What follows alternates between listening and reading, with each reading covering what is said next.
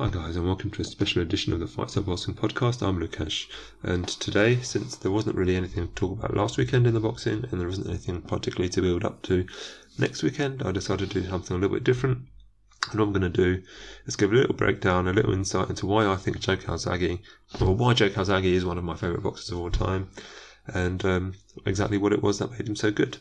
Um, this is going to be a discussion of how good he was, not how great he was. And for anyone who isn't aware, that's a d- distinction. It's not a formal distinction that's written down anywhere as far as I'm, as far as I'm aware, but a lot of, especially boxing um, fans, um, boxing pundits do tend to distinguish it this way, that your greatness is, a, a fighter's uh, greatness is how um, how much you achieved, who um, all together, um, stacked together, who you beat, well, you know, what you managed to do over the whole course of your career, how high does that put you on the list versus other people? And it would be hard to argue that Joe Calzaghe achieved what his pro- his skill probably meant, probably should have achieved.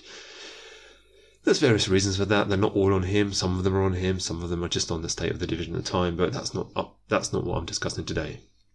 What I'm discussing today is how good he was, just as skill for skill, and I'm going to do that by taking the Mikkel Kessler fight and skipping, you know, I'm not going to do, it's not going to be a commentary of the Kessler fight. I'll, I'll tell you every, every so often, I'll tell you where I am, um, what I'm looking at right now, where it is in the in the fight, not, you know, so you can follow along, because obviously this is a podcast, it's not a video, I haven't got GIFs or GIFs or whatever you want to call them, but mostly I'm just, you know, I'm going to be picking things out from here and there in the fight. I'm going to talk about how he, how, how he used, uh, talk about things that he did throughout his career, but I'm going to be focusing on the Kessler fight. So if you want to, if you feel like following along, you know, you can find the Kessler fight on YouTube or wherever. Um, feel free to load that up.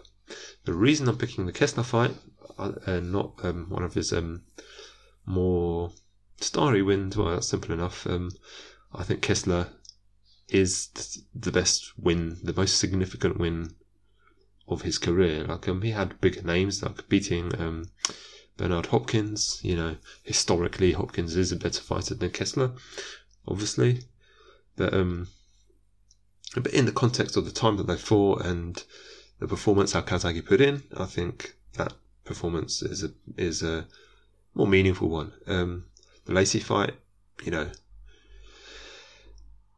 it's the starry one.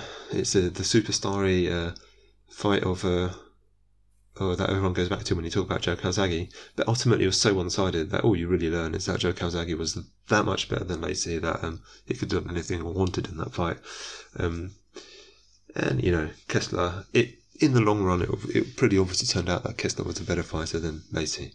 So obviously, to, before we start, if anyone hasn't watched Kessler, you need to know you need to know about him a little bit, because just watching a uh, Joe Calzaghe uh, do some do his um do his work against some guy, you know, which quite quite a few people I imagine, well, you know, you won't have gone back, if especially if you're relatively new to boxing, you won't have seen Mikkel Kessler. So before I start on Joe Calzaghe, I'll contextualise a little bit a little bit about Kessler, why why Calzaghe beat him and was significant. So, you know, in terms of what he achieved, well, Kessler was a, he was a Danish fighter. Um, that's, um, and um, yeah, he was a super career super middleweight. Uh, his achievement, you know, he he won a world title a couple of times. He lost once to well, he lost it once to Calzaghe, uh, the W A title in this fight. Then later on, he lost again to um, Andre Ward in a, what was a pretty, it was a pretty dirty fight. Um, not dirty. There was a lot of head clashes and shit. That's what stopped the fight in the end, and he lost on a technical decision after an accidental clash of heads. And then he beat Carl Froch, which is, you know, as I think we know, that's a pretty good achievement. And um, yeah, then his career, you know, he started dealing with injuries and shit, and um, his career sort of petered out from there. And then he lost the rematch to Carl Froch, and it all ended. But in his heyday, what he was was a really solid, really good, all, he was a sort of all-round technical puncher, boxer type guy. Um, and what's important for this analysis of, you know, we're talking about Joe Calzaghe, what, what, why, why this one is so good. Um, the first thing about Kessler is that his jab was really fucking good. And, you know, if you have never seen, before, seen him before and you watch the Joe Calzaghe breakdown, you might not think that that's true. You have to bear in mind that that was the case. Um, he had a really sharp jab. He threw it sort of all different sort of angles, up, down, um, little up, sharp up jab that he did. And, yeah, he was just really nice with it. He had um, good footwork, a little bit straight line, which, you know, Calzaghe is going to exploit as we talk about this. Um But uh, yeah, yeah, he had good footwork going backwards and forwards. He could really fight in both directions. He was one of those fighters who could, um, you know, go go, go this way, that way. It, it didn't really matter, matter to him whether he was being pressed or the one who had to press. You know, it wasn't wasn't that big of a deal to him. So that was a you know an adaptable sort of fighter. Pretty basic, like you you know he wasn't doing anything super flashy. He wasn't a, he wasn't gonna he's not gonna set your world on fire as a as a boxing fan, but. He was an exciting fighter, top tier technically. You know, beating him ultimately pretty comfortably is a strong indication of a of a fighter as a boxer. And if we're comparing him to where the super middleweight division is now, like Canelo would beat him not easily. I suspect he'd probably be favourite to to beat everyone else in the division. You know, like Benavidez would um, would give him trouble. Plant would give him trouble, but he'd be in there with those guys and have a pretty solid chance. I'd probably make him favourite against both of those. Although, you know, people know I like David Benavidez, so... But, any case, right. Let's um, let's pick up now Joe Calzaghe. Why is he one of my favourite fighters? Well, because he was a guy who I uh, grew up getting into boxing with. Um... Where was he at the time he fought Kessler? Well, by that time he'd already beaten Jeff Lacy. He's, you know, he'd already sort of made it in America by then, which took him far longer than it should have done, partly because he didn't want to go. He never felt he should have to go to America because he's a champion, and the sort of champions at that time didn't feel the need to come to him, so he didn't get the fights that he really should have been getting through his prime. That was compounded by some pretty bad hand injuries, and some really bad hand injuries, which um, is a lot of why... If you talk, if you, the talk, Calzaghe gets talked about now, and an awful lot gets talked about how he, he's a slappy fighter, he wasn't that impressive because his punches were slappy.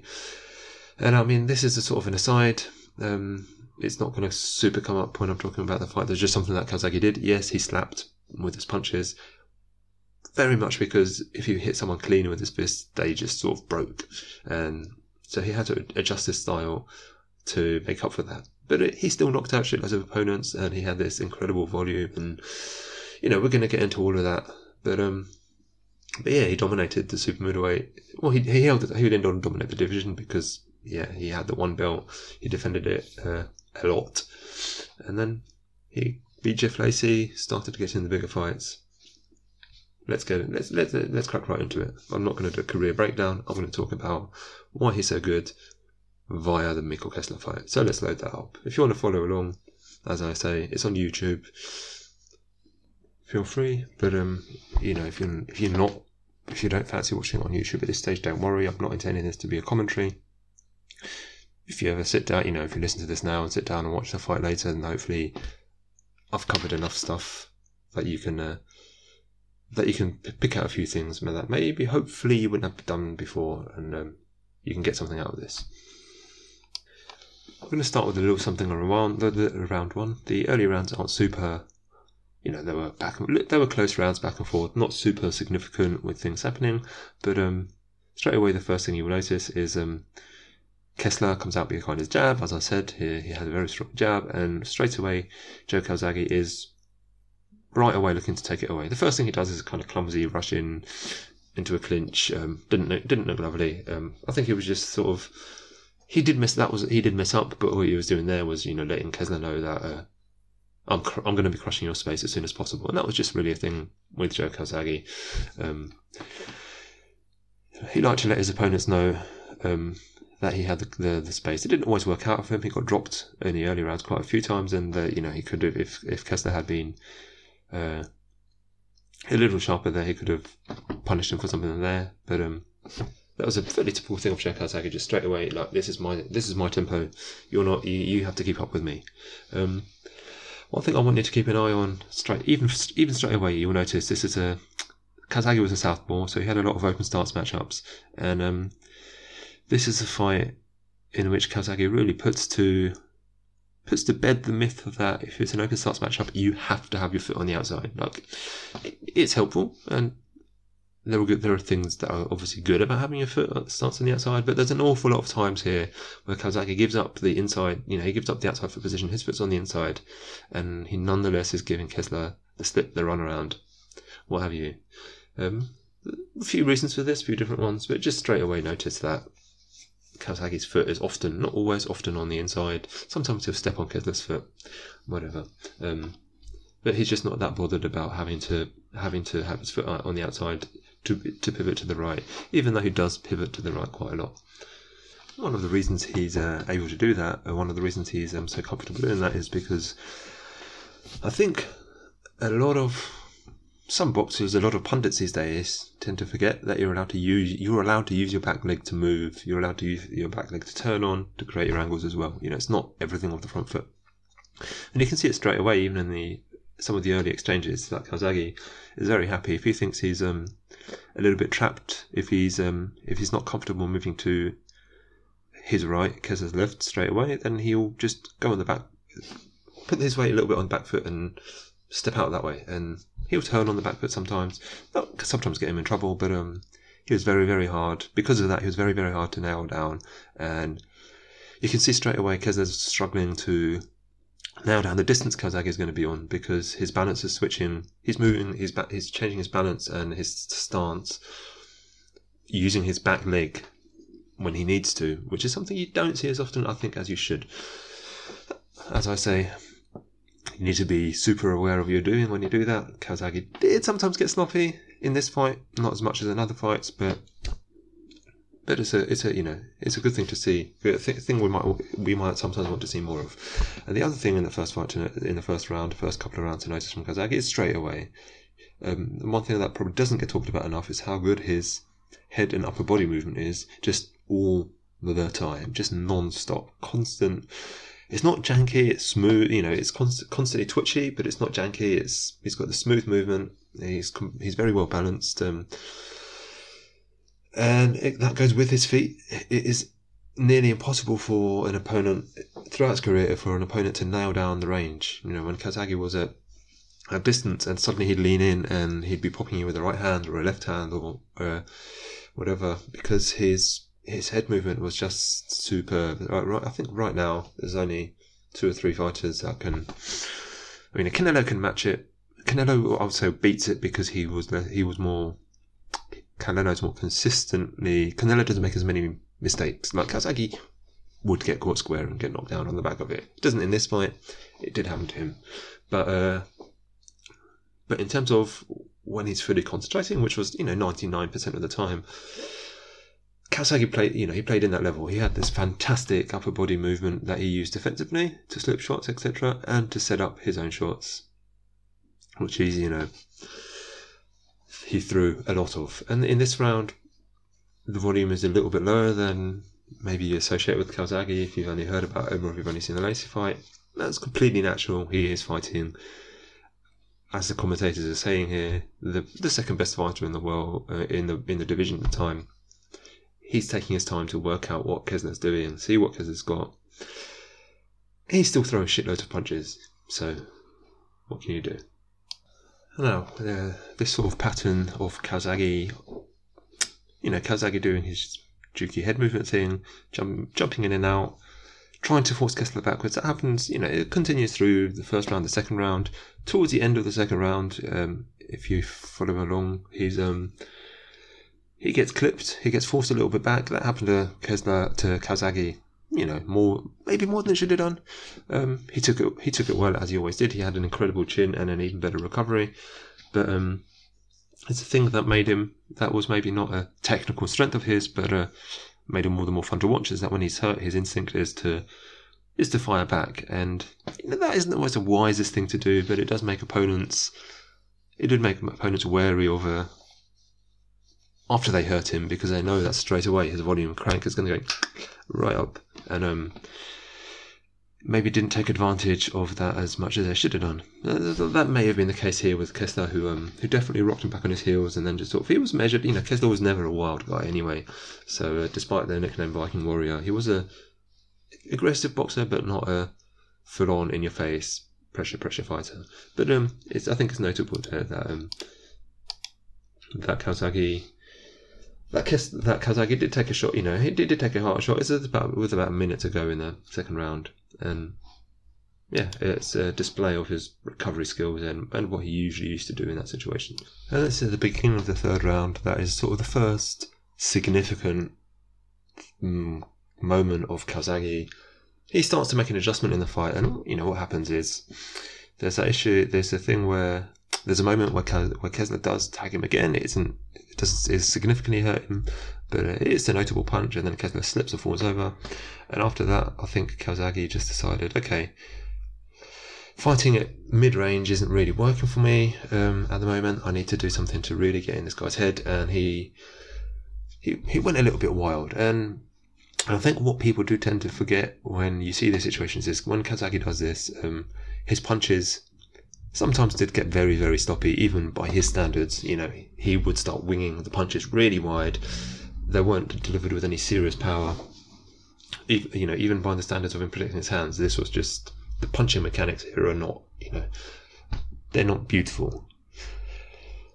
I think the thing to remember is that even though he's coming at Kessler very, very aggressively with his hands, either throwing or mostly down, he's still finding him, Kessler's still finding him very hard to hit because um, even though it looks like Calzaghe is going wild and to a certain extent he is, his head movement was, um, and his placement, his understanding of space was so strong that, uh, That even for a very good fighter like Kessler, you really, really needed to be on point to catch catch him when he's getting in your face. And I think what he's doing here is, okay, I like to be inside, despite being the bigger guy. Um, in most of his fights in Super Muay, he's a big fella. Calzaghe did like to fight inside, despite, you know, commentators occasionally talk about his he hasn't got the power, he should box out out out out outright at distance, and that just wasn't really his game. So he he just decided for a little bit at the beginning of round three to bully Kessler backwards, just to, okay, I'm not going to box this guy backwards at this point in the fight, I'm just going to fluster him and make him go backwards physically. And um, that, that was the other thing, is Kessler, uh, is Calzaghe was motherfucking strong.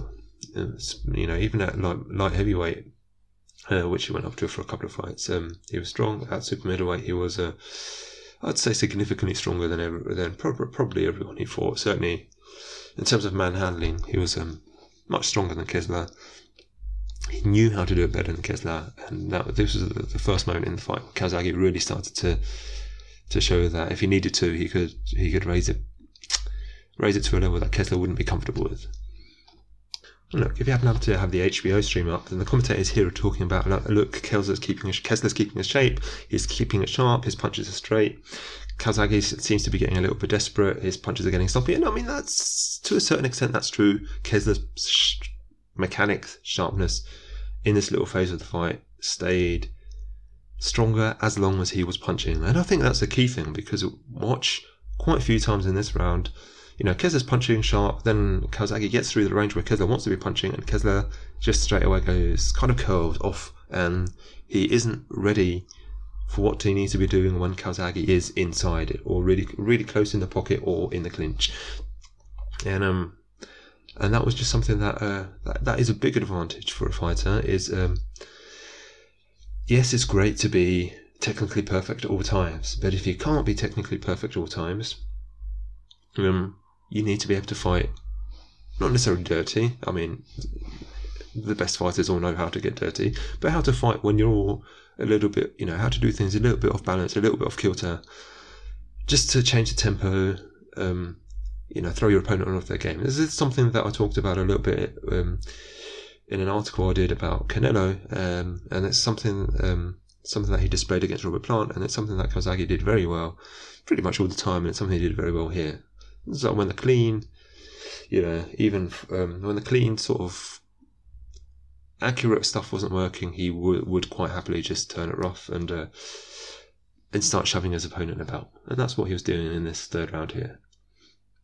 And despite the commentators not picking up on it, I think that was... This isn't where the fight started to turn. Uh, it, isn't, it isn't where Calzaghe really took over, but it's sort of setting the... setting the stage for later on when Calzaghe did really start to pull away. And you can see, you know, about midway through the round, then even though Calzaghe stops this real bullying forward, but he, he keeps his hands down and he starts just landing much more from mid-range. Like straight away, he's had this he's, he's had this phase of pushing Kessler backwards, making Kessler a bit worried. And then he starts back to throwing one or two punches at a time, two, three at a time. But um, firstly, he makes sure that the angles are a bit... He's more considered about where he's throwing them from, and by that I mean he's um, he's creating really strange angles with his movement and with his hands down. And this is a really important part of having your hands down as a boxer that just doesn't get talked about. When pund, you know, the pundits talk about, even if again if you've got the um, if you've got the American commentary on, rather than uh, roughly at this point they'll be talking a lot about Calzaghe likes to put his hands down. This is a weakness of his, and they're just not connecting the dots to the fact that the fact that Calzaghe has his hands down at this point is making it much much harder for Kessler to read where his punches are going to be coming from. You know, Kazaghe's hands are down near his waist, he leans to the right or to the left or whatever, and Kessler just doesn't know which angle the punch is going to come up from, and it makes it much harder for Kessler to react. And I mean, th- you're not going to get away with this if your head movement is bad, is bad, if your footwork is bad. You need to be well balanced, sharp movement, sharp head movement, all of that stuff. But if you've got that, if you've got that together, then having your hands down low, they don't have to be low all the time. Calzaghe's hands aren't low all of the time. He knows how to defend himself. When Kessler starts getting on the attack, he brings his hands up. But but he's just having so much success by hiding, disguising his punches by having his hands low. And that's, uh, you know, that was a thing that he did all the time. And he, he you know, you see him already start doing the loopy bolos and things. And again, that it seems like showboating. And, you know, if you were a British fan watching at the time, who had been a fan for a few years, you would have been grown up watching Prince Naseem Hamed. And don't get me wrong, I like Naseem. I like, you know, he he was he he was a, he was a flawed fighter, but I like him. But the thing the thing that a lot of people didn't like about him, and that uh, maybe put into people's heads at the time, maybe not so much now, is that uh, showboating is needless and pointless and useless, because what Hamed used to, Naseem Hamed used to do was a lot of his showboating was at a distance where it wasn't of any use to him. It was just taking the piss. What Calzaghe's doing, and this is something that Roy Jones, who was, you know, Calzaghe's a contemporary and should have been his biggest rival, they didn't fight when they should have done, completely different story. What they both did was showboat in range. It's bait. It's basically a really exaggerated form of feinting. I think we, you know, we, we know this, but um, it probably bears saying. So there's something Calzaghe did a lot was his little loopy bolo punches, which they, they're a distraction.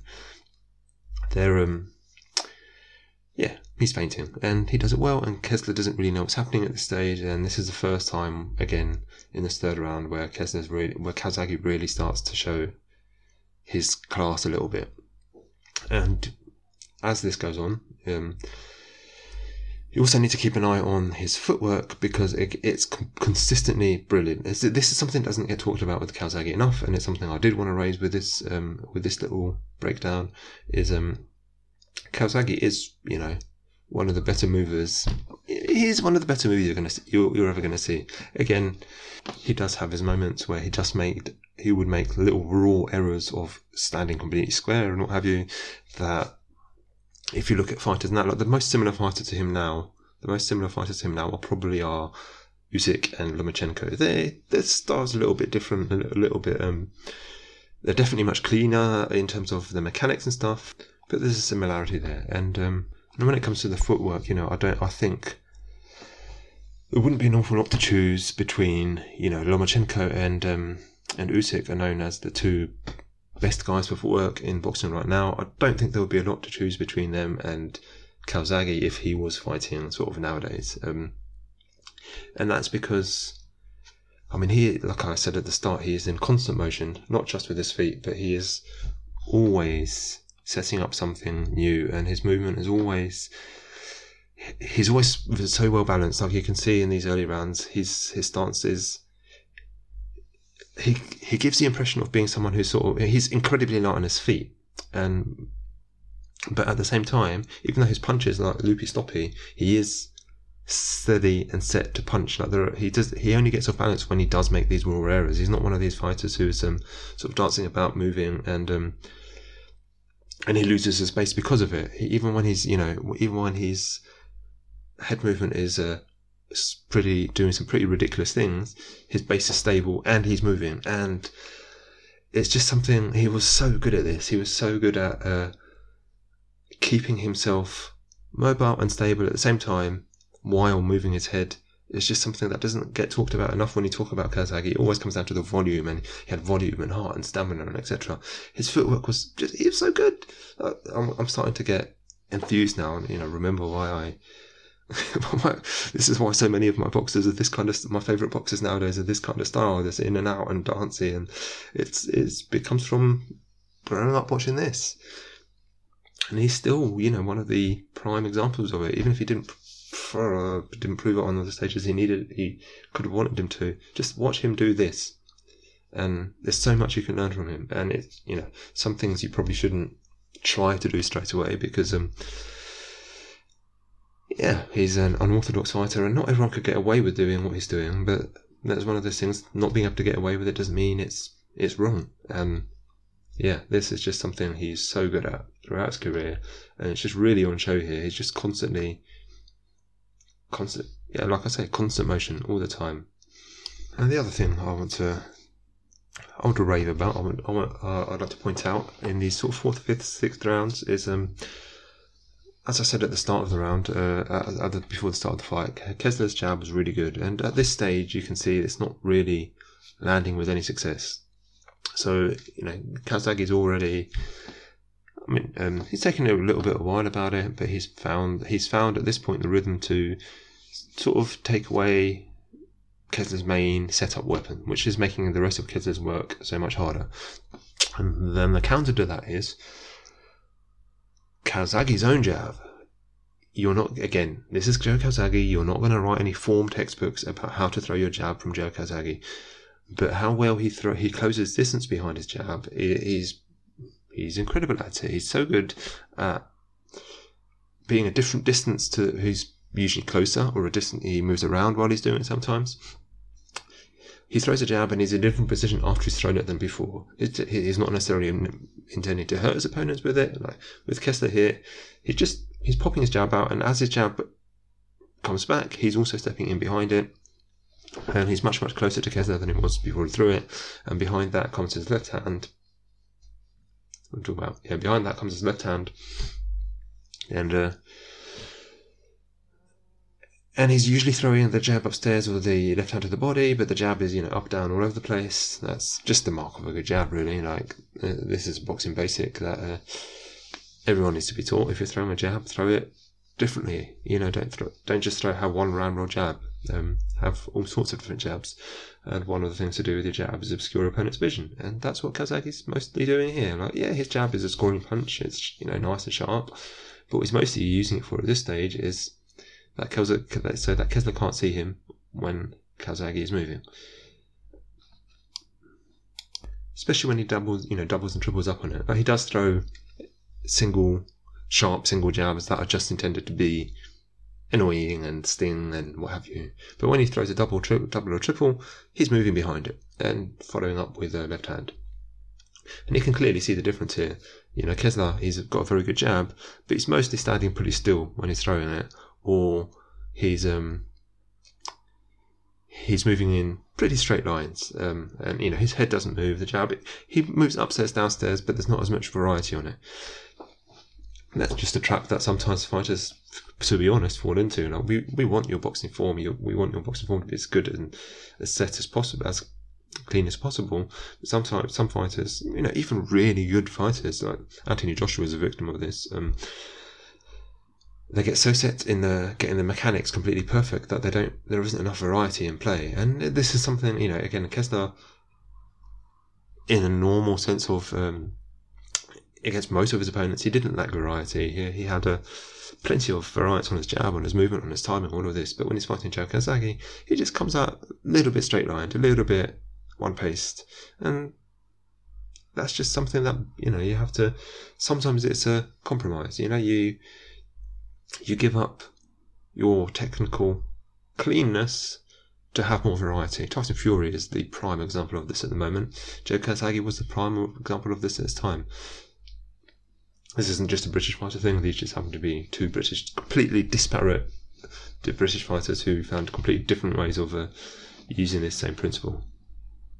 Anyway, yeah, the point is this, that um, as with many of his punches, Joe Calzaghe's jab isn't going to win any prizes for, you know, prettiness and being taught how to throw it, but uh, like many of his punches, not like, you know, not, not like all of his punches, but it was, it, it's a lesson in what to use the jab for. Let's put it this way, you wouldn't teach how to throw a jab from watching Joe Calzaghe, but you would teach, especially aggressive high high volume fighters, you would teach what your jab is for by watching Joe Calzaghe. I think that's as good, as good a way to put it as any, and I think that's that's uh, true of quite a lot of what Joe Calzaghe d- does, to be honest. You know, you wouldn't, again, okay, you would teach footwork by watching Joe Calzaghe. You wouldn't say to a beginner, replicate that. He's not that guy. You definitely don't want to be trying to do what Joe Calzaghe is doing with his feet on your first weeks, months, probably even a couple of years in the gym. That's what you want to be aiming for. With his punches, you know, again, he had this broken hand issue. You don't want to be necessarily replicating exactly how he throws his punches, but what he's doing with it, sort of tactically, technically, you know, how he's affecting his opponents with his choices of what he's doing, he was a very good fighter to copy. Um, not copy, learn from. And that's uh, another... Uh, Another thing I wanted to raise as we go through these sort of middle to later rounds is um, Calzaghe's level changes. I did, um, I alluded to this when I talked about him having his hands down, but uh, when Calzaghe moves his head, and this is true really of everyone, um, it does sometimes get sort of forgotten in discussion. You you talk about your head movement as a defensive tool, and that comes up in punditry all the time, all the time. And what sometimes gets forgotten is your head movement as a setup tool for your punches, because when you move your head three inches to the right, that suddenly brings in a whole new angle. Like, a boxing defense covers very specific things. Your guard covers, you know, you, you've only got so many inches, your hands are only so wide. You can only stand in, you know, one way at a time. So an opponent leaning just a little bit to the right makes it much harder to defend against them. And if you've got, if an opponent's got, if a fighter's got two or three or four stances of just slight different angles of adjustment of where their head is, then that means that there's just two or three or four differences of where the punches are coming from, and that just makes it harder for opponents. And again, Joe Calzaghe is not the guy who you're going to point out and go, imitate this if you're, if you just walked into the gym. But, um, But he is the guy maybe you want to aim for, because uh, there were so many different ways he could throw his punches, and he did combine this head movement with differences in the punches themselves, which is a, it's a distinction that you sometimes see. Some fighters focus on changing the angle of the punches by changing where the punches are coming from, and some, Golovkin is a prime example of this. I think it's quite at least an European thing, but I think historians, would, a true boxing historian would have to talk about this more than me. Uh, but Golovkin is a good example of a fighter who changes the angle of his punches by changing the punch itself. Like, he had head movement and footwork and all of that, but um, he still does. But um, but it's the punches themselves that change more, whereas other fighters, um, you know, it's the... It's the head movement, the footwork, that creates the angle for the shot. And Calzaghe ultimately is doing both. Which is, again, one of the reasons he's so damn hard to deal with. Um, there's a bit of commentary that always that always comes to mind for me. For me, it's a fairly cliche um, bit of commentary in the um, Lacy fight, which uh, always comes back to mind, is um, he's coming at Lacy from all angles like an octopus. And, you know, that's a little bit of a... You know, you hear that sometimes, but um, in Calzaghe's case, it is because he had just so many options of where he wanted to throw his punches from. It just it just made it really difficult to defend against, and when you're that difficult to defend against, you're difficult to attack as well, because like there was no opponent Calzaghe fought that didn't have to... They didn't spend more time thinking about what Calzaghe was going to throw at them than they did than they did at what they were going to throw at Calzaghe. And... You know, that doesn't mean go out there and just throw all the punches with no thought for defence, because, again, Calzaghe's head movement was fantastic, not just defensively, but defensively as well. And, you know, you can see it here um, in this fight. Like, as I say, Kessler, he found his jab taken away quite quickly, and, as you know, like I said a couple of times already, Kessler had a fantastic jab. He just found it very difficult to get it home after a while, to do anything with it, because Calzaghe's footwork, head movement, and his positioning all together just just took it away from him. And look, let's make it clear, and at this point in these middle rounds that I'm still talking about now, Calzaghe hasn't completely taken over. Kessler still, he still has his moments, and he's still able to force Calzaghe backwards. And this is another reason why Calzaghe is so damn good. Is um, you know, we all know Calzaghe as a pressure fighter, come forward, throw all the punches. But um, he could fight on the back foot, and as I alluded to at the start, he's um, better than a lot of guys at, at using his back leg. You know, this is something outside boxers do, not necessarily inside boxers. And that's why Calzaghe was so good, because because he could switch directions so quickly. And, you know, Kessler could do that. Like I said, Kessler's comfortable fighting in both directions, but he wasn't quick as a, at adjusting between the two directions. Whereas Calzaghe, you know, he'll jump, he'll pop in, he'll pop out, he'll move to the, he'll move round. He moves in both directions, and that's another thing I think to bear in mind. Um, this is a truism that gets said a lot, and it comes with the with what I mentioned right at the start about your the positioning of the of the lead foot. Um, it always gets said in open stance matchups, which again Calzaghe was in a lot a lot of, that you want to have your foot on the outside, and the reason that gets said is because the true the You're also told, told that where you want to be circling to is in an open stance matchup to your right, um, away from your opponent's power hand. And that's true as far as it goes. Like, if especially if you're circling tight, then yes, you do want to get round the outside. It's not just safer for you, it's if you do manage to step around the outside of that lead hand, you're, you've got open shots behind their guard, behind, you know, that you're you're around, that you've come around the side of their defense. So it's true that it is good to move that direction, but it's not the only way to move. And you can step, you know, you're you're allowed to step the other way, and you're allowed to step backwards and then circle the other way. Um, we saw it very, very strongly with um, Usyk when he beat Joshua. Is that uh, when he circled to around Joshua's lead hand, around Joshua's left, he came very tight, but he'd very often circle the other way and be much wider. And when he did that, then Joshua would have to chase him and try to have to try to close the gap. Try to, you know, he'd be trying to get the lead hand, his his um, right hand home, um, and the gap would be much bigger because Usyk was circling around much wider. And you see, you can see that here as well. Um. I would suggest that Kessler is a better technical boxer than Anthony Joshua, but he's facing some of the same problems here, where when Calzaghe is coming around to around Kessler's jabbing hand, he's coming in tight, and with all the problems you associate with that. But a lot of the time, Calzaghe, you know, Kessler is focusing on getting his lead foot on the outside. Calzaghe just isn't bothered, and if he, uh, yeah, if he finds himself. If he finds that he can't turn around the outside, he just he doesn't mind just bouncing out backwards. And oftentimes he'll bounce out backwards and then step around that lead hand anyway, step around the right anyway. Because if you're fast enough, you can do that, you know. But other times he'll just go left and find the angles that way, or he'll step left, Kessler will follow him, and he'll step back around and come the other way. And this is again, if you're a sort of relatively new or younger boxing fan, and you're familiar with Usyk and Lomachenko, this will sound familiar to you. And again, they're not the same type, they're not identical types of boxers, but but it's something that I feel doesn't get talked enough about with Joe Calzaghe, is how good his movement was and how well he married that movement with his punches. And this is a fight where you get to see that, where you get to see him move, step around, throw a punch. This is, uh, I'm going to sound a little bit harsh here towards, uh, he's not a prospect anymore, um, but, uh, you know, sort of upcoming, upcoming-ish British fighter Josh Kelly.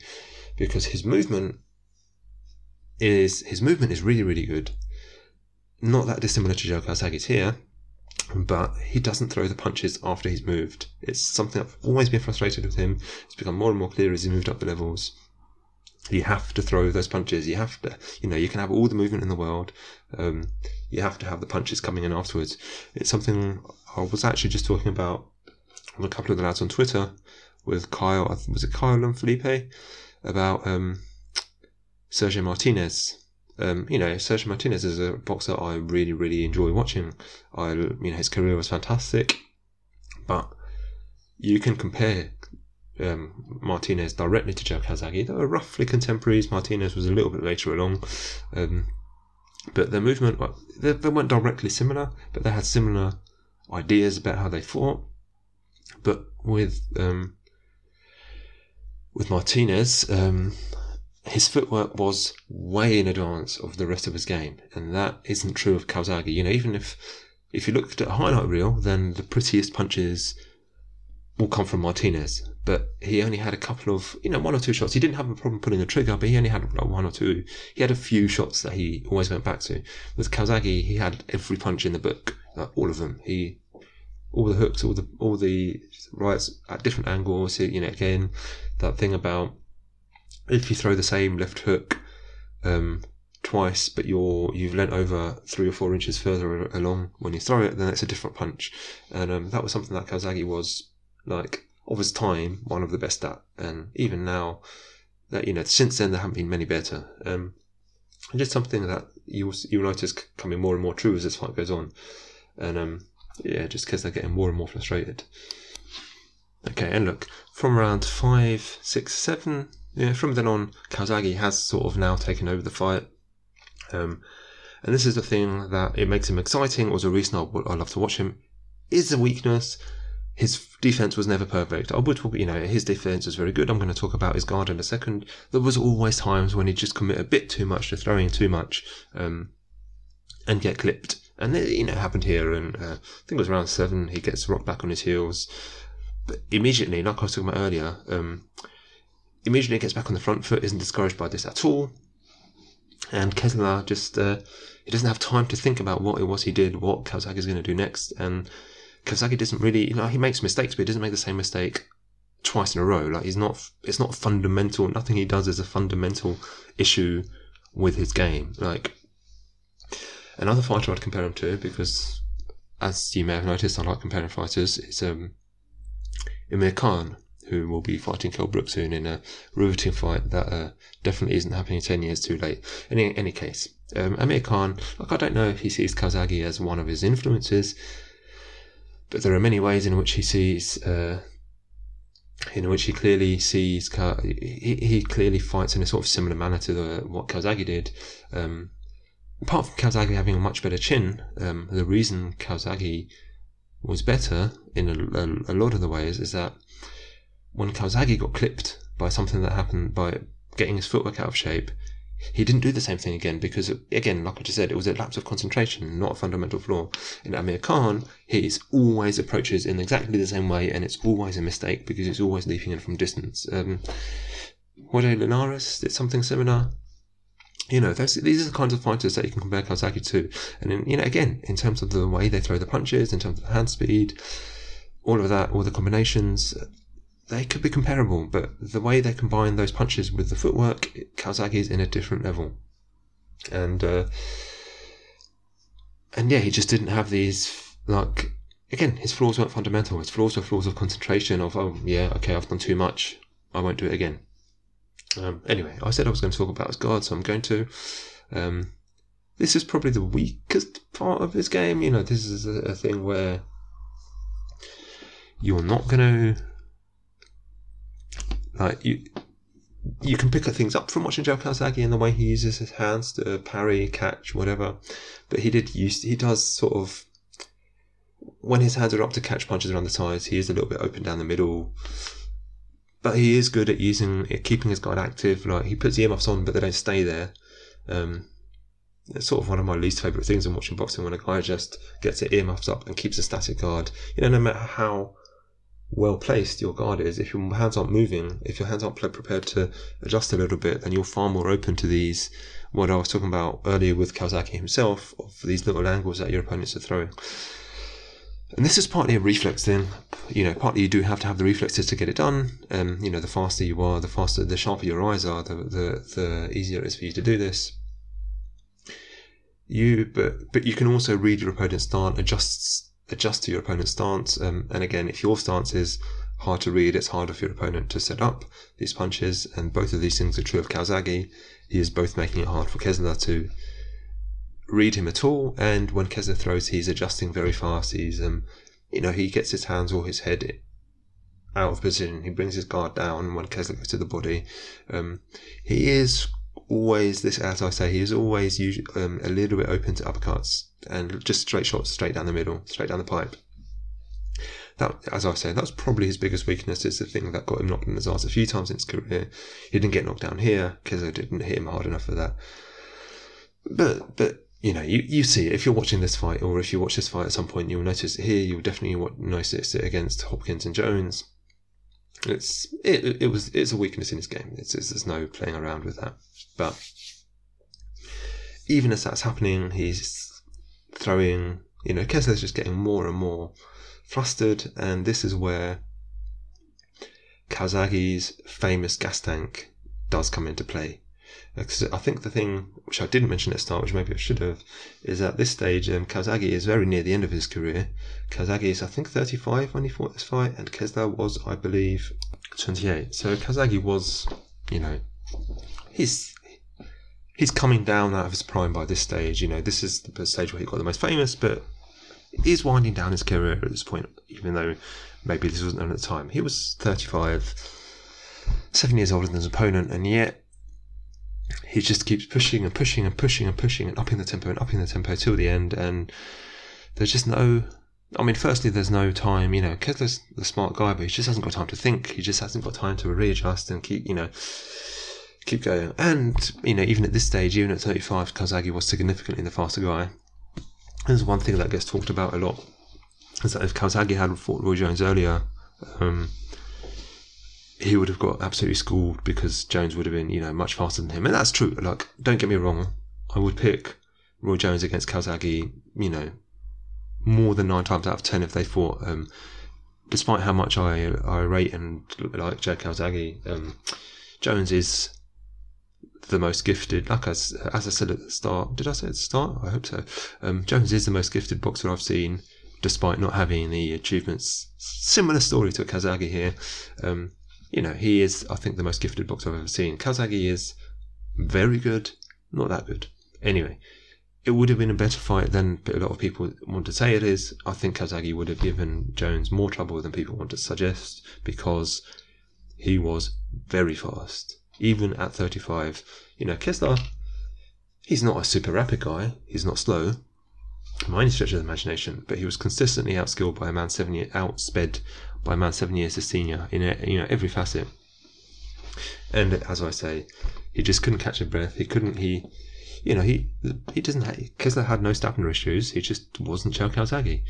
You know, I mean, the punch stats. When you start looking at the, if you take a look at the punch stats in this fight. Obviously, uh, th- this is the era before you've got computer box breakdowns or round by round for everything, so you can't entirely know, you know, without going to, to go and have a look for yourself exactly when all this happened. But um, Calzaghe threw over a thousand punches in the fight, which is something that he regularly did, and Kessler threw about five hundred, which, you know, is not at all a bad clip. It's just almost half of what, you know, just over half of what Calzaghe threw. Um, the accuracy, Kessler's is a little bit more accurate. Um, it was more, much more accurate with power punches. Calzaghe's jab was uh, ultimately, it was where most of the difference was. But the point is that um, that the volume of Calzaghe was, you know, insane for a super middleweight. This is we knew already. Um, but it's not just the volume, and this is what I wanted to, one of the things that I wanted to get at with here is, um, you know, Calzaghe's stamina gets talked about with how much volume his opponent, opponents had to deal with, but it wasn't just that. It is, as I say, he's constantly moving. He basically, Calzaghe takes almost no rests in any fight. He doesn't take rounds off. He doesn't step step back and limit his movement. Like, even when he's boxing on the outside, he's moving all the damn time. Like, he's circling one way then the other, and he's making he makes movements which are high energy. You know, he's not he wasn't an efficient boxer. Like, Kessler was an efficient boxer, and one of the reasons why he was good, or one of the reasons this win was so impressive, was that Kessler is a fighter who, you know, he was minimal. You know, he he he takes the straight lines. He takes the um the quickest route to whatever he wants to wants to be doing. And Kessler is um. Calzaghe is going around houses to to get where he's going, and yeah, he there are, there are very very few fighters who can manage, who, who ever have been able to manage that kind of thing. Like Roman Gonzalez can do it, you know, much smaller guy. Lomachenko can do it, outfighters these days, and Usyk can do it. And like Usyk is really the only guy who can compare, can compare for stamina out of guys that size. Probably in the last little while, I may be missing someone really obvious, but um, you know, in the last twenty years of guys over above middleweight, you know, I'm not sure there have been any who can not just throw but constantly, constantly move with the consistency that Joe Calzaghe is. It's just, and even and like even Usyk, and this isn't a positive or negative, but even Usyk, he is more efficient than Joe Calzaghe. His movements are less intensive and high energy and constantly all over the shop. So again, that's not me saying Calzaghe is better than Usyk for this reason, but it is another reason why his gas tank was so incredible. Like it's just, it's just never. It's something say I say all the time about Calzaghe. Is, you know, as much as I've made, I've done this podcast to talk about the technical aspects, and I hope I've managed to highlight some of them. The ultimate thing is, he was able to do this because he had the gas tank that allowed him to never stop moving. Um, and that is probably one reason why you can't teach Calzaghe to fighters. Like you keep, if you can fight like him, you find that out when you can push that tempo all the damn time. Anyway, um, to wrap up a little bit, um, because I have now been talking longer than the fight itself was. Um, so if if you have if you had the fight running, then you may be finished by now. But um, the start of the fight, at uh, the start of round twelve, um, there is a, you know, the Calzaghe sort of gets more and more dominant as the fight goes on. And there, but the start of round twelve is sort of a nice little summary of everything that happens. Um, I'll give you actually the second timer of an exchange that I have in mind. If you give me one second to go and get it, it starts at pretty much precisely thirty seconds into the round. Um, they've just had a little, you know, little thing, and the ref's break, broken them, they step apart, and then um, Calzaghe sort of on the back foot for a little while. Kessler throws one jab, he throws another jab, and you can straight away see that he's not comfortable with having to... Kazaghe's moved back, Kessler, instead of having the feet so he can step in, reaches and over overstretches, and Calzaghe doesn't even, it's not even that he punishes him for this straight away, but while Kessler sort of regaining his sense of composure, then Calzaghe steps in. He throws a jab. And then this is one thing I really should have mentioned before. When I'm talking about the foot position, he puts, Calzaghe at this point deliberately puts his foot on the inside of Kessler because, and my bad, I should have mentioned this before, but um, I got to it now. Um, when your foot is on the inside of your opponent, it's a great way, if you know what you're doing, to break your opponent's posture. And that is exactly what Calzaghe does here. His foot is on the inside in between Kessler's.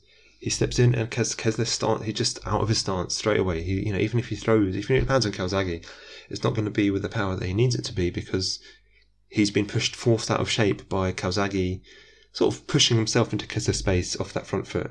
And then he, you know, he um, because Calzaghe's come in, forced Kessler out of shape. Then the uppercut's not really there, so all of Kessler's punches have to come above him. Calzaghe's ducking, and then. And stepping, sort of stepping around. Um, he is seeking, you know, he's got his foot on the inside, he steps back out. He does want to then get his foot on the right and escape that way. This time, Kessler does adjust quite well, and this is a thing. Kessler's a good fighter, you can see here. He turns with Calzaghe, so um, he still has that foot position. Straight away, Calzaghe just goes, okay, not happening, clinch. Then the ref breaks him up. It's about fifteen second sequence from starting from, um, as I say, thirty seconds into the round, and it just really...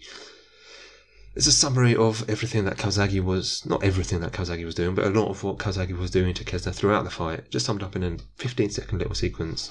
And as I say, if you if you go back to watch other Calzaghe fights or other fighters, um, that front foot thing is a thing that does irritate me. Always have your lead foot on the outside of a close stance matchup, of an open stance matchup. This is one of the reasons why you don't always have to. Um, Yeah, um, yeah. Then the rest of the round plays out, uh, not in dissimilar fashion, with Calzaghe in and out boxing. And again, that's I think a thing to highlight. If you weren't familiar with too familiar with Calzaghe, you may have got this impression that he is a full-on, constant, constant pressure fighter, and he could do that. But at heart, he was an in and out fighter, in and out throw. His volume was insane, but it was delivered coming in and out, in and out, moving around, all of that stuff. And you see that in the final round, where he is probably a little bit more on the back foot than he had been earlier in the fight, because it's, uh, you know, the fight was at this point safe. He still won the round, I think, quite comfortably, but he wasn't, he didn't feel the need to be constantly shoving Kessler off his game. He did get tagged once, you know, commentators made a bigger deal out of it than it really was, but again, it's Joe Calzaghe, is always there to take a little shot. And yeah, the fight proceeds to its end, and that's all she wrote. Calzaghe wins comfortably on the scorecards, and um, as I say, it's not the most glamorous win of his career. He beat Chris Eubank, but Chris Eubank was old. He beat Bernard Hopkins, but um, Hopkins was old, and that fight was really fucking ugly. But I think he definitely did win. You know, there's some controversy about that. But, but um, you know, um, I think people scoring that for Hopkins are somewhat ignoring that in order to bring Calzaghe's volume down from its usual one hundred, one hundred fifty punches a round to maybe about fifty. Hopkins reduced his own volume to almost zero. So I do give that fight to Kessler. Um, Roy Jones was the most glamorous name on his resume, but Roy Jones was so far past it that that fight is barely, to be honest, barely worth talking about. So yes, Kessler, and obviously Jeff Lacy was not the fighter that we thought he was, although it is difficult to say. That was such a beating that his later, Lacy's later um, resume may be, may not be a reflection of who he was in the Calzaghe fight, but a reflection of the damage he took. It's hard to say for sure, but ultimately that was massively one-sided and a complete outclassing, and didn't tell you anything. You know, he did all the same things that he did here against Kessler, but he just straight away from the off, he didn't have to do any work to get there. So this is a more interesting fight to watch. Um, yeah, that's that really. Um, I hope you have enjoyed this. Um, um, I hope you got something out of it. I hope I managed to get some points across. Um, if it's gone well, you know, maybe I'll do this again for other fighters, maybe more modern fighters. Um, other than that, yeah, um, as you know, this is the Fight Type Boxing Podcast. Keep an eye out on the... Again, January is a bit dry for boxing. Um, I may do... I'm not even sure what's coming up in January, but February, the schedule's starting to come together for February. So the more my more regular stuff is um is going to start coming in February. But if you're following the fight site, um, the wrestling and the the M M A stuff is starting to come back. Like the, there's an M M A card this weekend, so you'll see some previews on the site. There'll be um follow the podcast on our network. And uh, as for me, again, whenever next time is, hopefully I'll do something next week. If not, I'll see you after that. Have a good one.